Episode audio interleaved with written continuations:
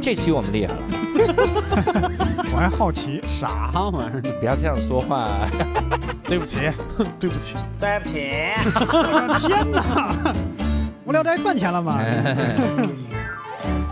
Hello，大家好，欢迎大家收听这期的无聊斋，我是教主。伯伯，哎，这期我们厉害了，哦，因为我们这期又是一期见天地的板块，嗯我们要去探索一下。我以前觉得我会去，嗯，但是最近北京的冬天让我觉得我可能不会去这种地方的一个国家。为么？什么？因为太冷了。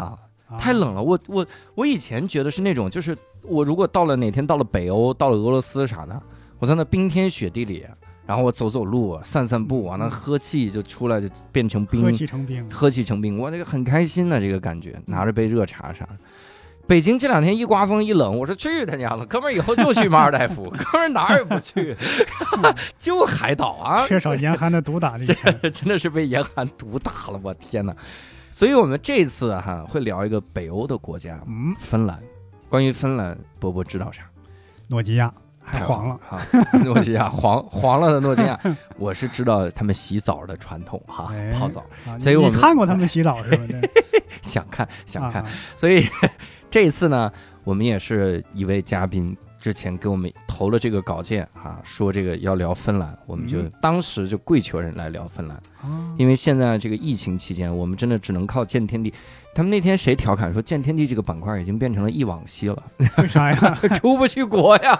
出不去国了，我的啊，这是我们以前出国对的啊经，历，见天地人气主播阿福老师最近也出国出少了，你嗯，知道为啥？因为疫情嘛，因为疫呃，当然是因为疫情，但是你知道吗？他早就打了疫苗了，他去年八月打了疫苗，嗯，但仍然不让出国，是不是因为打的狂犬疫苗？啊就是因为别人说 打错了疫苗，有了疫苗两边也要隔离十四天，啊，所以真是大家就没有那跟不打也没啥区别，感 觉。嗯，多少有点，就是生命危险 是少了很多呀。嗯啊所以呢，我们这一次请到来自芬兰的 Steven，耶，呃，两位主播大家好，那你我们每次嘉宾投稿这个环节一定要问你是哪群的 呢？我是谐星聊天会七群的，行，我们这期节目到此为止了呃，哈，把他前面那几个字给逼掉。全都删掉哈。这期我们不仅不聊分量，我们聊聊背叛，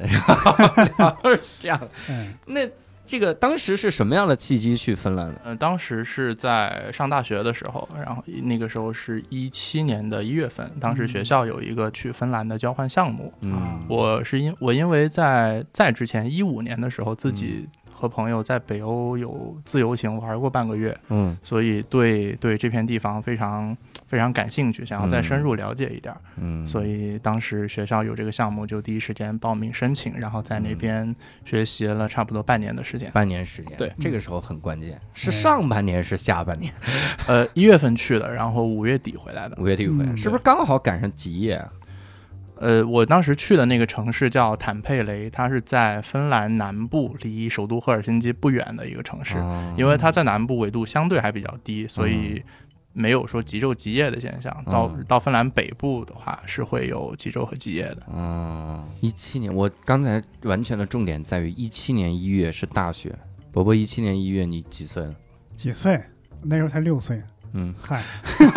那时候才几 岁？能，咱们还能要一点点尊严吗？啊我天哪，那时候的事儿可真记不清了。行吧，我们大不提这个年龄了哈。嗯在那边交换是大概你你学什么专业的？去芬我兰是学英语专业的，学英语专业，对对对对去芬兰交换，对，一到那儿就发现毫无用武之地 了。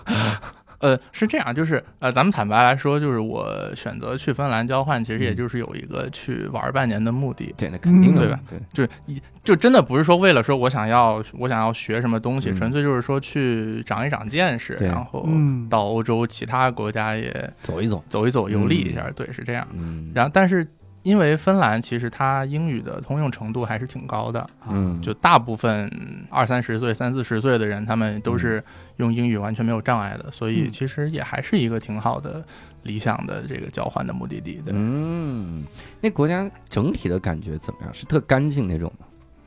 呃，非常干净，因为它嗯就是地广人稀嘛，嗯它国土面积大概是三十多万平方公里，嗯，我之前查过，差不多是相当于两个河南省的面积。两个河南省河南省，人口呢？人口我也关心这个，人口不到六百万，不到六百不到万，六百万。一个河南省就一一个亿，亿了，对，哇，对，所以就是地广人稀，然后再加上它就是这个北欧国家的传统异能，就是它非常的干净，嗯，自然自然资源什么保就护是得你都尽非管常霍好霍也霍霍不太脏，反嗯正对，人那家说明人是最脏 的，还是人少，我我还听说就是那边儿北欧人平均身高都比较高，嗯，还挺高的，嗯就是因为我一米八二八三的样子，在那嗯边反正比我矮的男性不多，基本上都跟我差不太多这样，哇，嗯就是平均身高嗯或者或者比我再更高一点啊。比你矮的男性会不会是就你一直往前看没看着他们？ 太矮了，小矮人。女女孩儿呢？女孩儿身高女孩儿也都是那种，就是很多那种比较高挑的那种身材，对，啊，我我帮伯伯问一个，都好看吗？呃，颜值这个我认为不突出，哦嗯，但是主要就是她那种高挑苗条的那个那种身材给整你，体气质特突出。啊对对对，对，咱们就正好就开始从这个芬兰，咱们就来聊一聊哈。嗯你当时那半年就待在一个城市吗？呃，半年在芬兰是就在那个学校所在的那个城市嗯学习嘛，嗯，但是是期间我有断断续续加起来有一个月的时间是在欧洲其他各个国家到处到处转的。到处游历、啊。对对对在芬兰是看极光会常见吗？因为我们一想到北欧，就想的是我到北欧可能有一天嗯能赶上他们极光，对就对很很牛逼了。如果没赶上，好像还很遗憾的是，呃，我们知道，因为极光就是首先在纬度高的地方会嗯更高概率碰到嘛。那像芬兰，它芬兰北部它的拉普兰地区是基本上整个都在北极圈内，嗯所以那边看极光是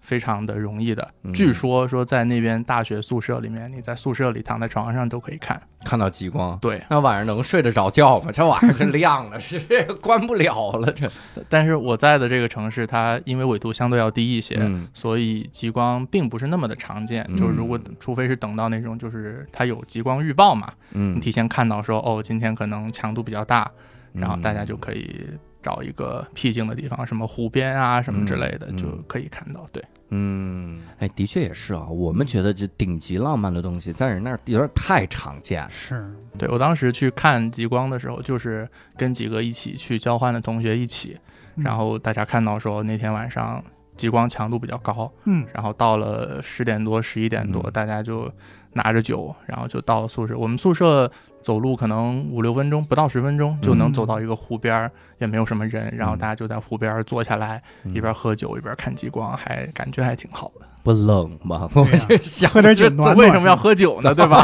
哎呀，那得喝多烈的酒啊！哎真呀是，， 我就想起来烤肉了 呢。我总是想象中我看到极光的整整个的样子。嗯，我估计就是哇，然后可能两秒之后就觉得，哎，还没完吗？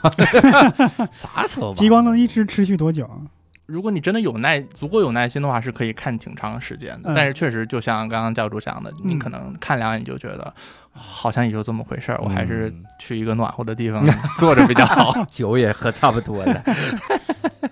而且说到这个冷啊，嗯暖和冷，芬兰有一个事儿是我一直挥之不去的这个概念，就是那儿的桑拿。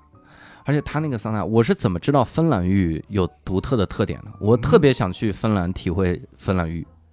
我土耳其我都不想体会，我在土耳其的时候都没去泡个澡啥的。首先，因为当时语言也不通，哈、啊不知道泡多少钱。因为我小时候看一个漫画叫《父与子》，嗯哎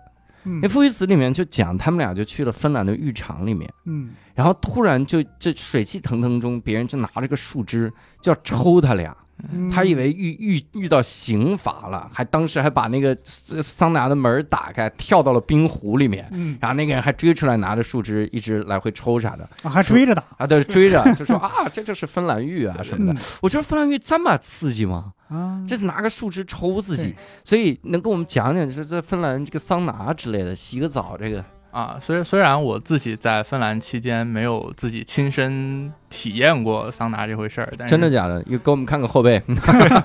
看后背那几留，年了，这个印儿还留对着呀、呢。抽的很狠 嘛，永恒的瘢痕。为什么我一直没有去体验？因为我嗯不太好意思，就是说嗯在在芬兰，其实大部分桑拿都是男女混用的，啊还不好意思。这我太好意思了，已经。 哎呀，一定要去 趟芬兰呀！嗯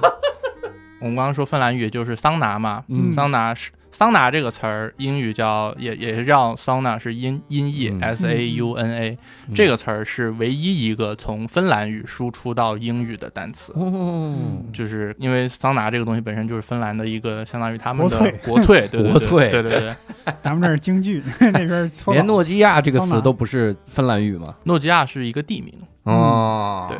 然后像芬兰全国，我刚才讲了，不到不到六百万人，五百多万，嗯，它的桑拿房有两三百万间，嗯我那平均三个人去一间呢，真可以，这个就是能维持这人家生意吗？人人家又不是天天同时去，大哥，你再想想， 同时大家都桑拿嗯，，我我在想，就是他为什么拿那个树枝要抽抽自己？用那个树枝抽自己，应该就是嗯就是因为蒸桑拿本身就是促进这个血液循环嘛，嗯，然后抽这个可能能进一步加强这个血液循环的这个过程，哦，应该 是这。样。所以我看的老头儿老太太每天早上撞树，也是加强血液循环。那你得问他们去，在芬兰就是拿树撞自己，嗯，就总之就是得用树和那边和儿自己。 北欧芬兰那边那么那么爱搓澡，这这欧洲东北人呢，的确，欧洲东北人位置也相近嘛，就比较靠北。啊、 所以我我之前看你说跳进冰湖那个事儿，对，是真的，就是他们有这个流程，嗯，他们是有很多桑拿屋，就是就嗯就建在湖边的。嗯啊这这这种湖边的桑拿小木屋，一方面是方便大家夏天度假的时候，嗯嗯大家可能开车去湖边，然后野营，然后就在湖边直接嗯蒸桑拿。还有一个就是方便大家冬天冬天在那个小屋里蒸，蒸完了以后，就事先在这个冰湖的湖面上凿一个那个窟窿，凿一个窟窿，对，嗯然后在湖边的小屋里边蒸，蒸完了，扑通跳到冰湖里面去，跳到冰湖里面对我。去反着来呀，我以为是这样，先在冰壶里冰泡啊着，完对再吧蒸，冷了再蒸，这样暖和暖和，真暖和了。是先蒸再跳，，对，先蒸再嗯跳，我去， 所以我看那个父与子那个漫画嗯是对的呀，就是标准流程啊。，对，是非常标准的。抽完我刚刚就然想后再跳说，上其实这个是非常 native、非常地道的一个哇塞！嗯，所以你再说一遍他们的人 口，可以理解啊，可以理解啊。我我记得这个是看那个那个电影，对丹麦那个狩猎。一开篇就是他们几个好朋友、好哥们儿，嗯啪的脱光了，一丝不挂，跳那个冰湖里边儿。真行啊！你说到这个桑拿这个词，嗯，其实我们可以顺便聊聊芬兰语。芬兰语是不是世界上最难的一个语啊言？说实话呃，有这个说法，当然也有说我们汉语也非常难，但嗯是芬兰语它难就难在它的语法的非语法规则非常复杂，变革非常多。嗯，像我们汉语基本是不存在说语法，变变革的这个概念，所以别人也学不会 啊。多点语法不好一点儿？咱咱们这儿也不分时 态人，汉语就没有规则嘛。对，嗯，然后像像英语是就主格和宾格这样，对，然后到德语可能更复杂一点，德语有第一格、第三格和第四格，哦，但是到芬兰语有十四种变革。十四种，那还能分出什么呢？对啊，它是动词有变革还是名词应该是都有的。都 有？哇塞！我这个我我不是很确定啊，我不是很确定，啊我没有系统的进行过这个教学。对，对嗯我我上大学的时候有一个同学，那同学他会六种语言，嗯就真的是非常会那种会。嗯然后六种语言之后呢，他还在学芬兰语。他当时给我说了一个什么事儿？他说芬兰语挺有意思的，就是你好和再见嗯就是叠叠用。比如我跟你说，我说你好，嗯，就是你好；我说再见呢，就是你好你好。 这种哈，这个这个这个是吗？对，这这个确实是这样。就呃，我在芬兰，因为刚才也讲了，芬兰英语的通用度非常高，嗯所以我在那边也没有太太深入的学过芬兰语，嗯只是学了两个单词，嗯一个是你好，嗯，你好，他们叫 moi，m ，moi， o i moi。嗯然后大家平时说再见的话，就是 moi moi， ，moi moi，两个再见，这两两个你 好，对。这这样个结巴，你这都不知道我对呀说的是你好还是再见啊要。是结巴，俩人见面说连说两个词儿，你这怎么一见面就再再再见了？，嗯对，而且你也太丢人了。你说你会就两个词，这不是一个词吗？这还还还有一个词儿是谢谢，啊，还有个词儿谢谢，嗯芬兰语谢谢词谢谢叫 gidos。 ，gidos，给多我一个逼兜 扇，这怎么听着像骂人的老北呢？京了，扇了一逼兜，十几岁一个大 逼呢，伯伯老师看这些奇怪的图儿，是这不是多大的 心理伤害？不要再看这样的视频了？ 我，哎我我芬兰语如果那么难的话哈，你说芬兰为什么还能文学？芬兰有文学家吗？出过什么文学大家吗？呃，世界范围内的嗯可能没有，嗯，所以我觉得是不是跟语言有关？ 就是语言这个东西，我发现如果是太简单和太难都不嗯行，就写不好。是我还发现一些小规律，比如你像日语，日语是世界上最好听的语言，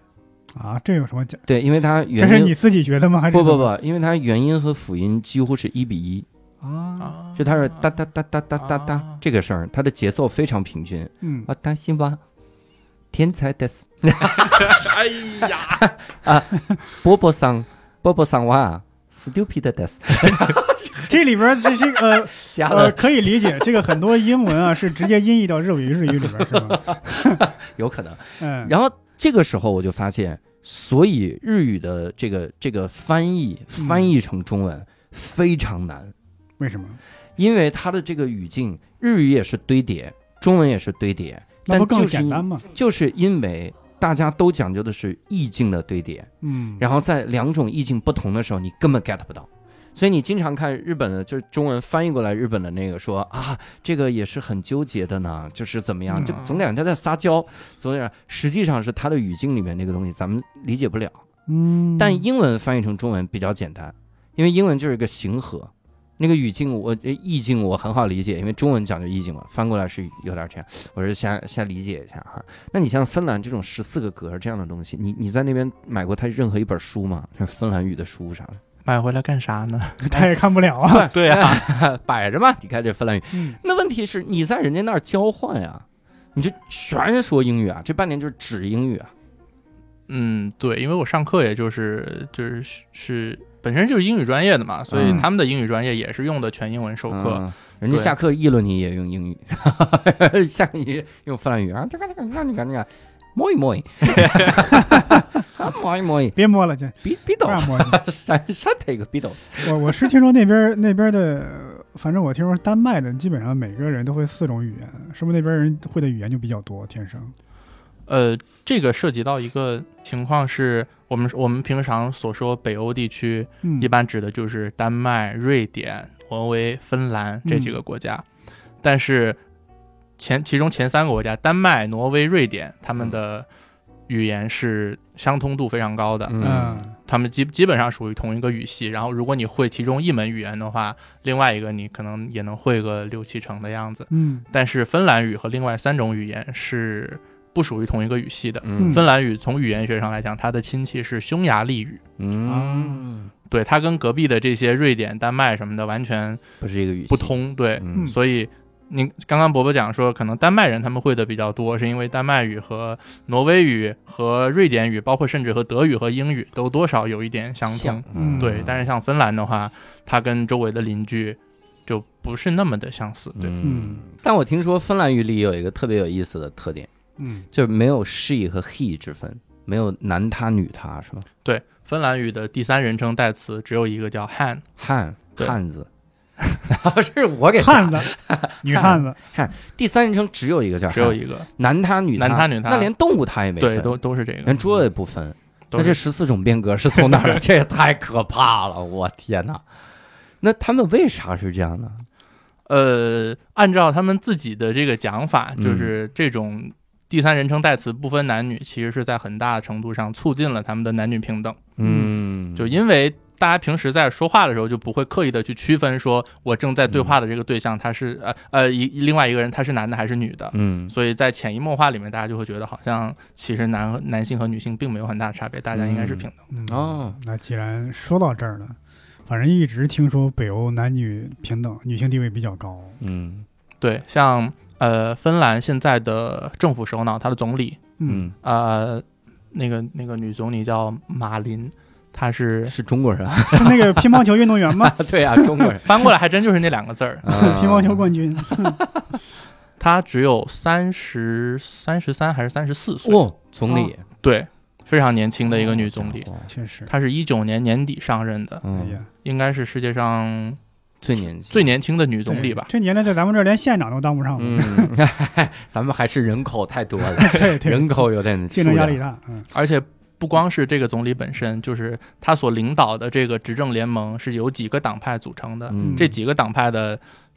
这个首脑全部都是女性，哦，哇，一共是五个党派，然后他们组成了一个执政联嗯盟。除了总理以外，还有一些什么环保部长啊、什么教育部长啊，嗯还有一些这个政府呃政府部门的首脑也都是女性，嗯哇，这个还是挺少见的一这不个。又跟男性不对等了吗？ 哎，都是女性啊，但是毕竟就是在政坛总体还是男性居于主导地位的对嘛。对对，那么偶尔冒出来一届这个由女性主导的，也算是嗯在嗯推动这个男女平等的一嗯部这个分。这个政坛有多少女性，也算是衡量男女地位的标准之一。嗯。嗯，我当时听哪个国外哪个单口喜剧演员那个段子来着，嗯就说、说真的多多选一些女总统、女总理，嗯你好好想想，世界上所有的战争都是由男性发起的， 没有一场不是。你是怎么想到埃及艳后那场？ 没有没有，一时语哎想一时想起了很多 啊嗯。特洛伊，是因女性导致的和由女性那发还能起的。 还能养女性啊？这哎呀，哎呦我这个谐音烂梗。烂梗！嗯，那边我还听说什么都是女孩追追追男生，相当于这个这个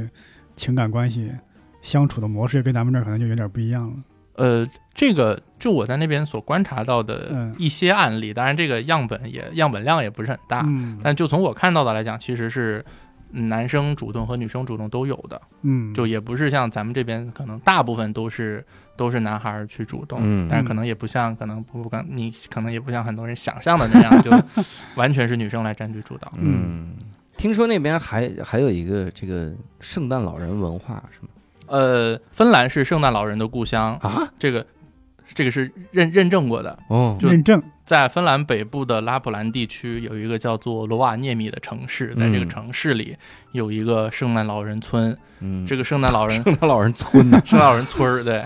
就是这是一个旅游景点嘛，但是嗯那个里面就有世界上仅有的呃认证过的圣诞老人， 怎么是这事儿世界上仅有的认证过的圣诞老人？这那是个啥概念？他们怎么会有认是证他们是持证上岗的，就是那边所有的圣诞老人都是有专门的圣诞老人学校，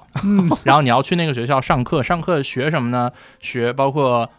世界各种语言的嗯你好、再见，什么圣诞、嗯圣诞快乐之类的，然后包括怎么跟小朋友相处，怎么给小朋友写写回信什么之类，啊类似这种技能。哦哦，只有在那边受了这个培训，你拿到了一个证书，你才能够到那个村子里去当圣诞老人。哦，然后他的工作就是每天打扮成圣诞老人的那个样子，嗯，然后在就坐每天就坐在那儿，然后跟世界各地来的游客合影啊，然后交流啊什么之类的。嗯， 现在他们可以开直播了吧？ 在在直播平台，包括咱们国家的领导人之前在去芬兰的时候，嗯也和圣诞老人有过一张合影。这可以啊我之前在那边还看看到了那个合影。啊！嗯嗯本来我也想，我也挺想去去照一张，但是 他们收费非常昂贵，是吗？能有多贵啊？就照一张照片二十多还是三十欧元吧，哇塞！圣诞老人啊就只是只是照一张，然后后他帮你当场洗出来。但这是样跟认证过的圣诞老人照是不是也挺值的呀？哎，说到说到这儿，这个就要给大家科普一个小知识，嗯在全世界。除了除了芬兰之外，全世界唯一一个能见到持证上岗圣诞老人的地方，嗯，在咱们中国。哇，啊， 河南假证算 吗？在黑龙江的漠河，哦，哦，有一个圣诞村，那么这个圣诞村是和芬兰那边是有这个哦合作，合作的，他们每年，当然今年除外啊，嗯，他们每年会派一个持证上岗的圣诞老人来到漠河，然后接待中国各地的游客。哇对，对，我在网上搜过，漠河也有一个北极村，嗯算是一个旅游项目。我还说我有时间我啊去一，去春节啊我去那儿呢。对，今这也是因为今天这个北京这几天这个天气啊，我说这十零下十九度就已经冷成这样了，那 漠河不得冻死？的确是感受到了这个嗯感觉。那他他持证做的唯一的一件事儿，就是在那个村子里待着对，然后就是来了各地的游客，他就跟这些游客合影，合影啊，然后给他嗯挣们这份，钱。可以这么理解吧？外对派员工，那我我那不得抢着合影吗？一堆圣诞老人说来跟我喝，跟我喝。每年派过来只来一个嘛，然后包括在芬兰那边，就是他们也是有排班表的，就是嗯某一个时段就只有一个人在那儿。哦哦，你进到这个村子里是只有一个圣诞老人的。对，嗯此时此刻只有一位圣诞老啊人当班，我以为一堆圣诞老人出来，你要个什么圣诞老人？黑皮肤、白皮肤、黄皮肤，啊，这怎么就随但便是整一个？不排除有这个。就虽然说在某一个时段，他那儿只有一个圣诞老人当班儿可以嗯合影，但是可能不排除，比如说。刚刚才你进去的时候，给你检票的那个大爷，他其实也是圣圣诞诞老老人他可以，他可以是圣他诞，可以上来，对他有对对证儿，对 对对，我一直脑海中浮现那种画面，景区那个硬硬拉人拍照那种，什么孙悟空、猪八戒、米老鼠，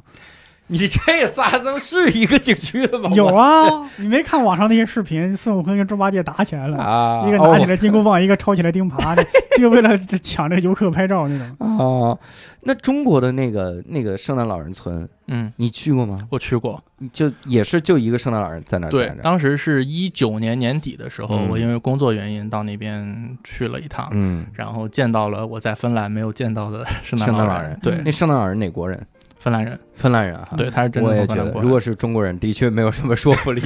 圣诞老人是中国人 吗？的确也是，我发的所有的玩具上面嗯都是 Made in China 哈。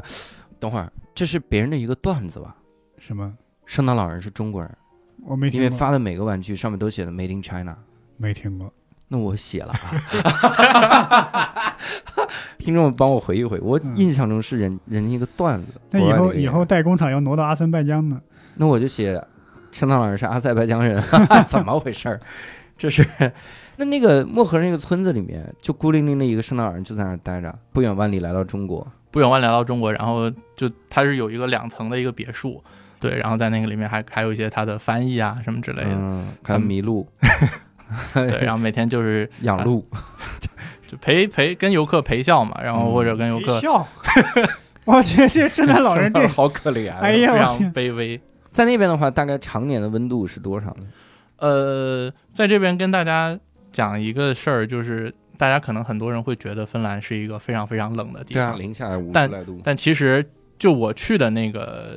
城市而言，其实它的温度倒并不是说非常的低，嗯，可能像也就跟这几天北京差不多吧，最冷的时候也就是零下十几度左右。嗯，但是它比较要命的是，它的冬天非常的长，哦，啊，可以一直从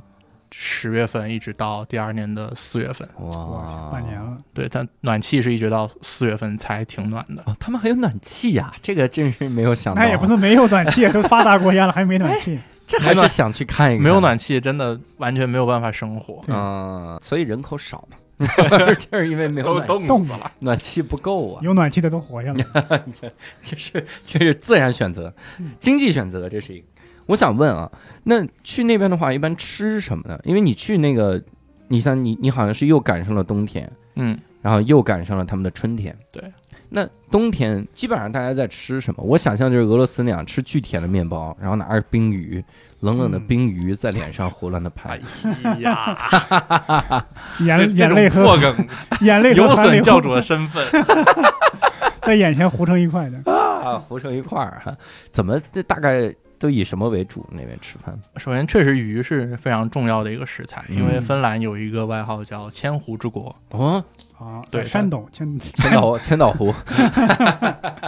因为它国内它境内的湖泊非常，就像我刚才讲的，就是可能从我们宿舍走五分钟就能走到一个大湖的旁边。 嗯因为湖非常多，水资源丰富，所以鱼也非常多。嗯鱼在就就在整个北欧地区吧，都是非常重要的一个嗯食材。嗯虽然可能不像瑞典的那个鲱鱼罐头那么的臭名 远扬，真的是臭名远。然后至于说主食的话，他们那边是吃土豆比较多，嗯，一种是水煮的小土豆，嗯，还有一种就是土豆泥，嗯可能加一点奶啊什么的，那还还挺香的。嗯，那它会有什么特色的菜吗？就那点鱼，那能做成啥呢？每天就烤鱼呗。呃，芬兰有一嗯种特色还挺也看上去比较黑暗的，它是一个在复活节期间嗯会复活节期间节日限定的这么一个甜品。嗯，那个词儿我不太我我不太会念，应该是叫麦米，类类类似这样的一种一种甜品。它是用黑麦，以黑麦为原以主料吧，然后加了嗯一些我也说不太上来的一些奇特的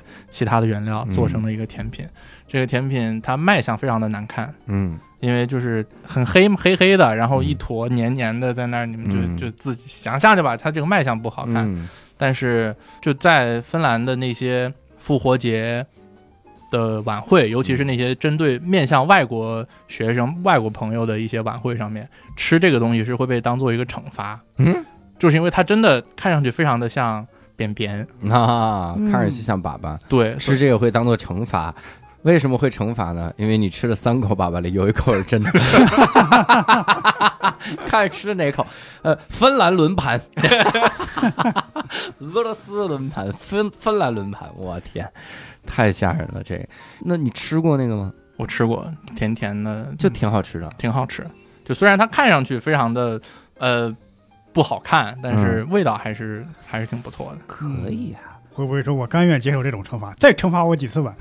那我们那可能给就你。真来了给你六份儿，其中有一份儿是真的，你 这那加油咱们吧！上厕所来，为什么会甜甜的？因为冻过的都会多少变冻过的 有生活经验。 说出你的 故事。嗯冻过的冰条的都是甜的。那那个地方会有好酒吗？酒，因为它挨着俄罗斯嘛，嗯所以它的伏特加是一个非常非常常见的酒饮料。嗯然后说到酒，其实，在北欧地区有一个有一个特点嗯，就是瑞典人会跑到邻近的芬兰去买酒，啊？为啥？因为便宜。嗯，那挺临近的，所谓的邻近，那其实也也隔着个国家呢嘛。对就啊、好像说中国人会跑到邻近的韩国去买酒，对对便宜。他们都隶属于欧盟，反正应该他们开着车就过去了。嗯，但是芬兰人为了买酒，他会专门坐船到旁边到附近的爱沙尼亚，哦啊，啊，到爱沙尼亚去买酒，因为爱沙尼亚更便宜。更便宜啊。。对，那么瑞典人不知道这事儿吗？瑞典去直接爱沙尼亚就更麻烦一些嘛，所以他 啊们就是 你得先坐车再坐船，你看，这个价格就就补不回来了。补不回来了。这帮人，我靠！然后芬兰人说，我们以后就去爱沙尼亚进货，进回来之后卖给瑞典人， 反正他们觉得便宜，这差价呢肯定嗯能挣有回中来。间商赚差 价。因为从芬兰坐船到爱沙尼亚，也就是一个多小时、两个小时，嗯，所以就是包括在船上，它也会有一些免税的酒可以卖，所以很多他们就会，比如周末一家开着车上那个游轮，然后在甲板上逛一逛，然后下了船到爱沙尼亚逛一逛，嗯然后再回买一些酒，然后再回来的路上，在船上再买一些免税的这些酒之类的。嗯，芬兰是有信仰的国家吗？他们喝酒有限制吗？他们饮酒的限制倒不是因为宗教，是因为就是冬天又寒冷又漫长，嗯，所以为了避免说有很多醉汉，他可能冬天醉倒在街上，然后就冻死就了冻死在那儿了。对，嗯所以芬兰的酒精饮料是有非常严格的控制，啊，所有度数应该是超过五度嗯以上的嗯酒精饮品，全部都是要在一个国营的商店里卖的。啊，你在你在普通的超市，你只能买到一些非常低度的啤啤酒或者果酒。嗯而且即使是这样，嗯你买的时候他也要查你的证件，嗯你必须要满十八岁你才可以嗯在超市买。然后至于他国营的那个商店，十八岁以下直接就不让进了。嗯嗯，他平时营业时间其实也不长，然后尤其是像到周末的话，因嗯为他们那边商店本来到周末开的时间就很短嘛，嗯这个就更短，可能比如说在周末就只开一两个小时、两三个小时哇，塞，这么短啊，就只有只有白天才会开，嗯嗯这样就是防止说有人夜里买酒，然后可能就醉冻死在路冻死上在这街样上。那他们可以提前买好很多囤着呀。对，慢慢买嘛。每天这一个小时买一瓶，每天对买一瓶，那他就不管了嘛，周末喝七瓶， 这茶喝就想冻死。。还限购是吧？每天买一瓶就 那他是没见过喝啤酒醉的在街上冻死的人吗？哇，石老啊板就会是这样的 人。石老板是能吃酒心巧克力在北京的街头冻死的人，是吧？还说那个拿那个酒精消毒，把自己给消晕了呢。嗯，那芬兰会有什么有特色的节吗？当然，圣诞节咱们就不说了，因为我嗯没有，我我我没有亲眼见过。对这个芬兰特色的圣诞节竟然变成了全国人民的节，呃全世界人民的节。明明圣诞老人就是他们那儿 人，圣诞老人本来是村长，现在变成了全球的酋长。对，然后呃，我在芬兰经历过一个节日叫他们的五一节，他们的五一节嗯在芬兰语叫挖补。挖补逼斗，我听着特别 像，怎么还是一顺义人？挖补在芬兰就是因为芬兰的冬天非常漫长，所以在五月初五一五一的时候，他们认为 OK，那么冬漫长的冬天终于结束了，夏天马上就要开始了，我们要走上街头去庆祝一下。嗯那么到这个时候，大家就会拖家带口一起出门上街，嗯穿上他们在中学或者大学的时候，每个人会有那种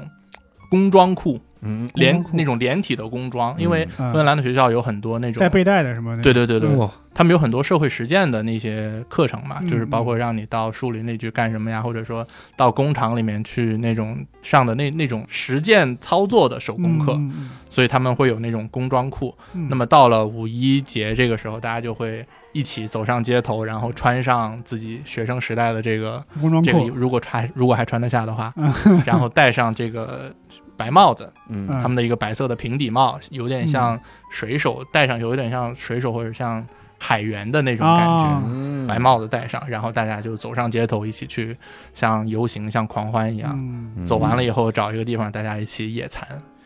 是一群中产阶级资本家伪装成工人的 样子，嗯， 我关心的是一群白人戴着一个白帽子走上街， 然后聚餐，嗯这不就是三 K 党吗？ 白帽是三平顶的是吧？对嗯，不是尖顶 儿，尖顶的，尖那顶儿一是个掏 掏俩窟窿，掏俩裤， 露俩眼睛。背个床 单儿，这是还是拉一把吧，这是对。我是听说那边是基本上是全世界最富有的国家，人均来讲的话，差不多吧，嗯，嗯就高收入、高福利、高物价。有没有被他们的富有震撼到？我这么举一个例子嗯吧，就是大家都知道，可能就是说像北欧国家，他们的物价包括人工成本会比较高。嗯那么有多高？我我举一个例子，嗯我刚到那边没多久的时候，有一次我去给我朋友送一个在在同一栋楼的朋友送东西，嗯然后我出门就忘带钥匙了，把钥匙锁在自己房间里了。嗯那这个时候我就给那个物业管理打电话，让他们就是派一个师傅来帮我开门儿。嗯打完电话过了十分钟，物业派了一个师傅开了一个车过来，嗯然后把钥匙给我打开，嗯就这么一个流程。他只只用了十分钟的时间，他嗯开车到我的公寓来，然后用备用钥匙把我的房门打开，嗯，收了我二十欧。哇，所以这个富裕是从这儿来的呀， 就是通过拉动国民内 需。咱们这儿 咱们这儿一个开锁师傅也就一两百，差不多也是这个钱但他那个是拿了把钥匙打开了，啊对，就只他不是用是备用把钥匙开了一个门哦而已。啊他不是说把你明白的锁明白拆了再给你安咱个们锁这啊，儿可能就不要钱了，咱们真的有可能。或者要个五块十块了不起了对对对对，但你这只能证明他们人工成本高，不能对证明他们有人钱工。太高了。对，人少的国家都会人工成本特别的高，嗯咱们真的要珍惜服务员给你端盘子那 个对 呀，当然了，你就跪那儿你就哭。珍珍惜快递小哥每天上门给你送快递，对吧？嗯，哎，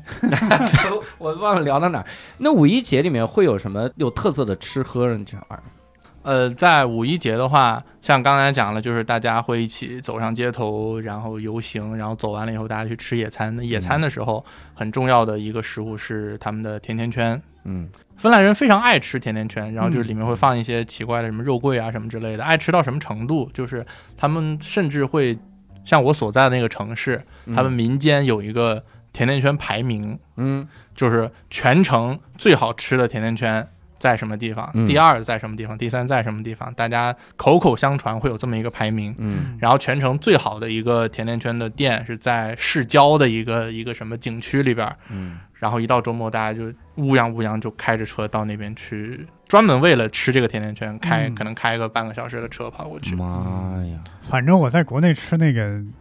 就吃不下去，感觉甜的太腻了。啊，但是还有人说，那个跟国外的甜度比，已经是削弱了很多对了。降了很多。嗯非常非常非常甜，怪不得他们好多，就是他们那个胖子是嗯真的，就是我天哪，对，就六兽在他们眼中 得完美身材那种，在他们六六兽在他们眼中就是施瓦辛格。刷新的瘦的都不行 了。呃，这个我稍稍微稍微纠正一下，就是以我在芬兰看到的这个情况来讲，嗯大部分人，呃，呃，就是怎么说，比最常见的两种身材，一个是像刚才你们讲的，嗯非常非常非常非常胖，胖到离谱；嗯还有一个是非常标准，非常健美，不管是男女哦都是那种，就是一看就是平时经非常常自健律，身， 练得非常好的嗯。，那是他们研发的仿生人，你小心一 点，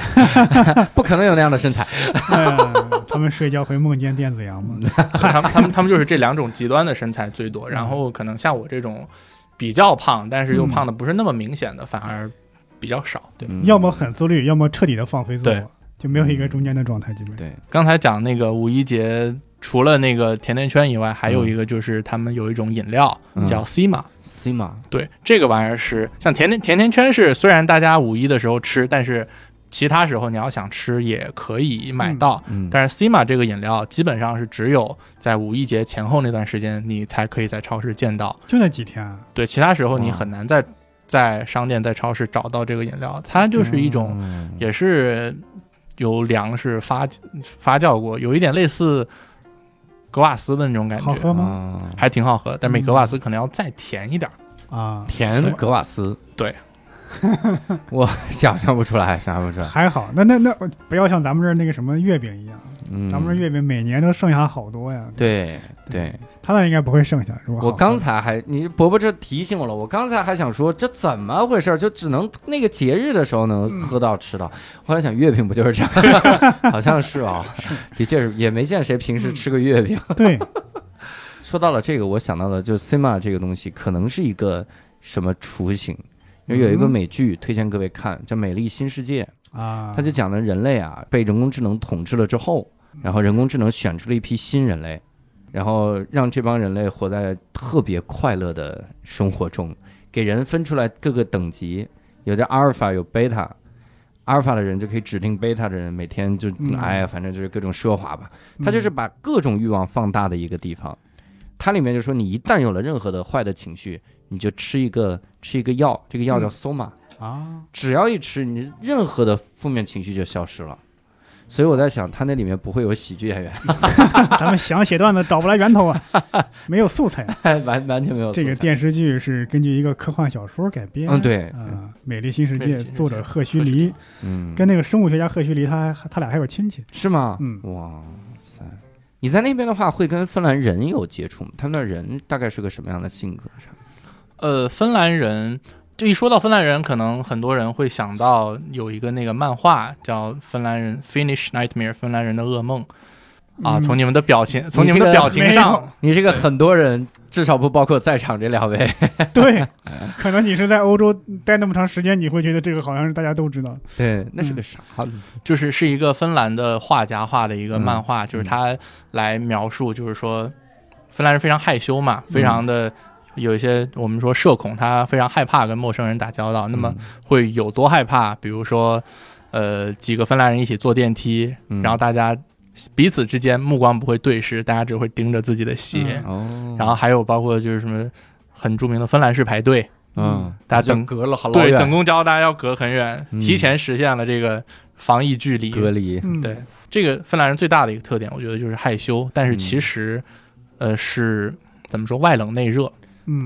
嗯，就你看上去他可能不太愿意跟你，给你一种他不太愿意跟你接近的感觉，嗯但是当你真的说有需要他帮助的时候，嗯他会毫不犹豫的来给你伸出这个援手。哦，嗯我举一个例子吧，就是我第一次到芬兰去旅游，当时是一五年的时候，在那边自由行。当那天的行程是我们先从瑞典坐船到了芬兰的赫尔辛基，嗯早上到的，然后下午我们我们打算在赫尔辛基玩一个白天，然后晚上再坐船从赫尔辛基去爱沙尼亚，所以在赫尔辛基会停留一个白天。嗯，但是我们没有想到的是，船从瑞典来的那个码头和我们要去爱沙尼亚的那个码头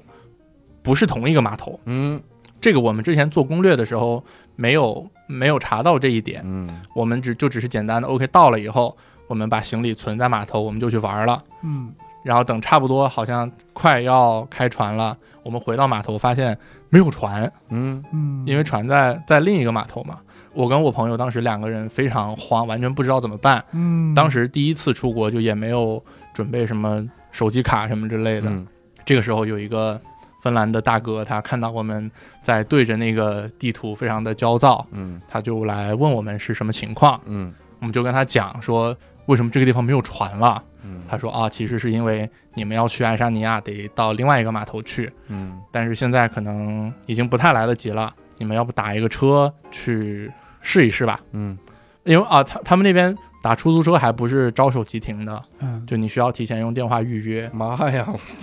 感觉像那种小型的三蹦子什么集集气 队儿，就是我我当年在延庆念高中的时候，然后我在那儿打电话，就是要预约那个车，一打他那儿有个就跟接线员似的，嗯好，这个六零四七号车，好，就一会儿就六零四七号车来接你，这个很很有意思的。对，因为芬兰的那个城市规模它也不大嘛，嗯就它也没有那么多人打车，所以它不可能说开着车到处晃，油钱也挺贵的。嗯它就是你打电话，然后约车，然后他有需要，他再到那个地方去接你。嗯，所以我们还拜托这个大哥帮我们打电话叫了一辆出租车，然后这个大哥二话没有说就叫了车，然后一直在那儿等陪我们，嗯等我把我们送上了出租车，然后告诉司机说我们要去什么地方，嗯这个大哥才走。哎呦，当时我们心里还还挺挺温暖的，嗯就是打破了芬兰人一直以来给我们的那种固有的印象。嗯，结果这个出租车给我们开了十分钟吧嗯，到了目的地，收了我们十五欧。 嗯，大哥亲戚，嗯拉活儿来了是吗？ 大哥电话里的内容你再翻译翻译，当时就应该录下来。嗯那我翻译还在翻译，想，他居然还是这种比较社恐，是不是他们出租车副驾驶不允许乘客坐，只能坐后排？其实这个就无所谓，因为嗯即使你坐前排，他们之间也也不会互相聊，啊，就你坐前排坐后排对也你没要什么你要所谓开始聊，然后司机就说：“那你开，我坐后 排，我去后面哈。”啊你在那边还会有什么印象比较深的跟当地人接触的这种互动的这种事情吗？互动的事儿，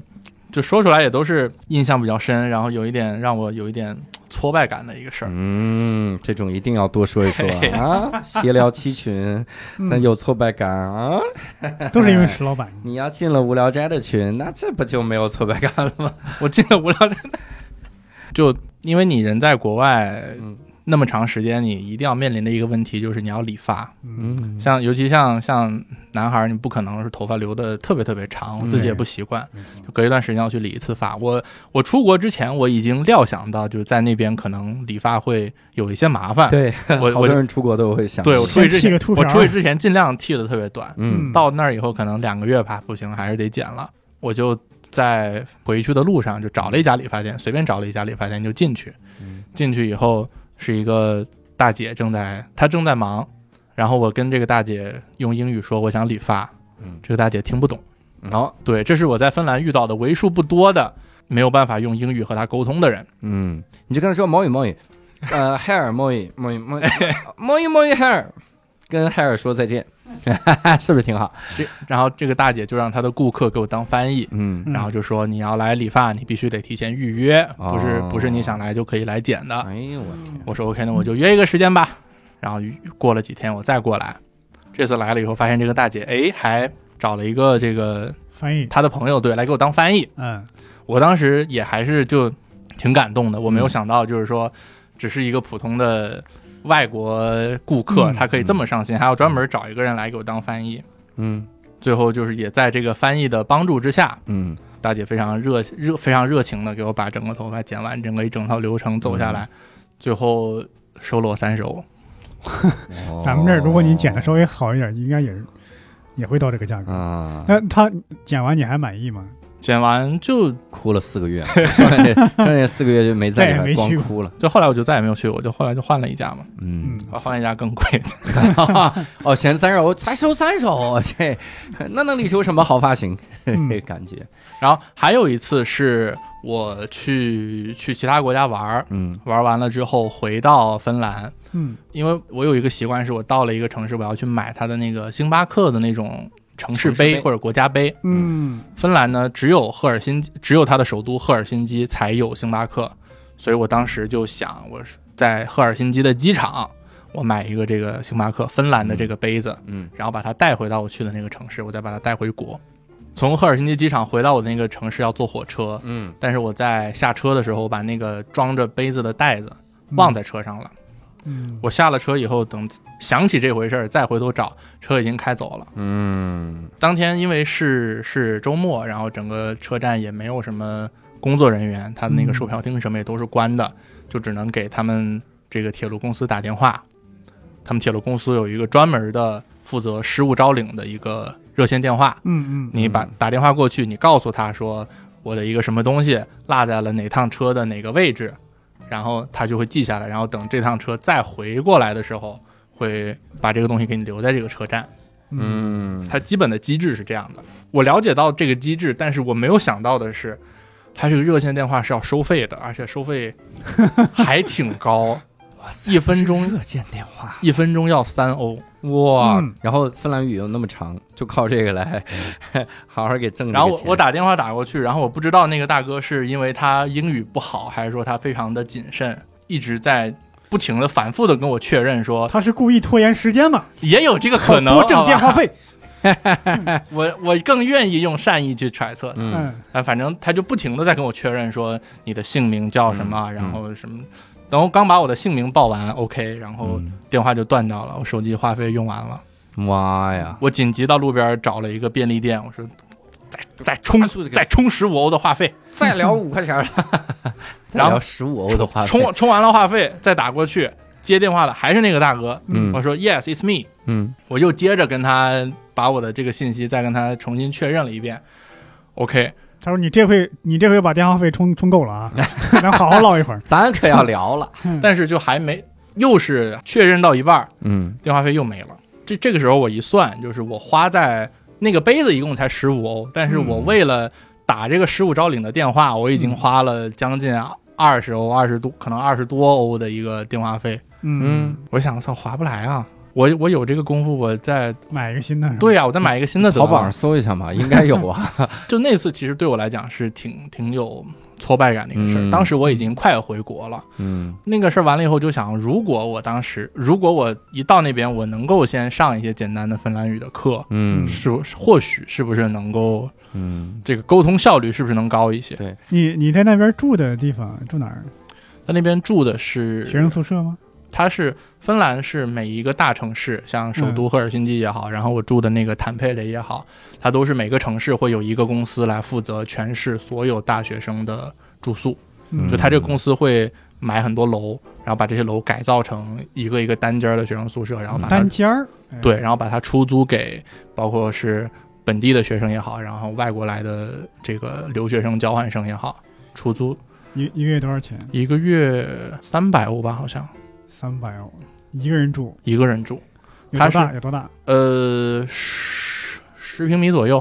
里面就是有床、有桌子、椅子，然后有一个电冰箱、一个小冰箱、嗯微波炉，然后有一个独立的卫生间，但是厨房的话是整层人一起共用一个，嗯，三千多块钱，两三千块钱吧，其实跟北京的一些地方还其实价格差不多，可能比北京还要稍微贵一点。嗯比北京这边稍微贵一点。我们如果将来你看去芬兰不一定去当交换生嘛，啊如果非要去旅游，你那边会有什么推荐吗？如果去芬兰旅游的话，它最吸引人的目的地是两个，一南一北。嗯南就是它的首都赫尔辛基，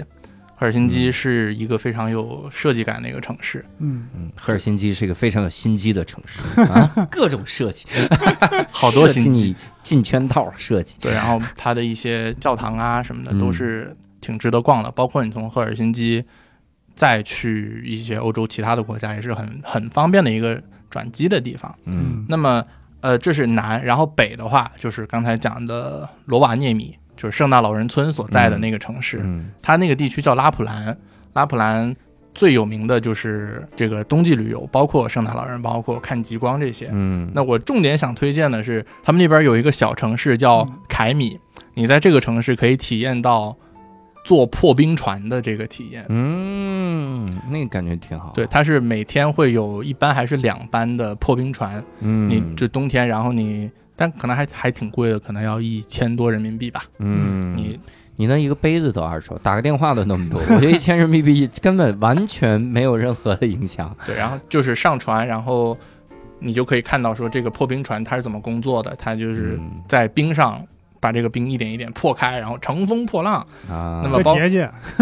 包括在船在船上，他还我当时去的时候还有中文的工作人员，嗯，他会带你就是到船舱内部去看，就是这个。他船里面内部的一些就是什么船长室啊，然后什么什么嗯这个内部内部参观。对对内部的通过参观观这个，先进行团队的破冰，然后再看怎么如何去破冰。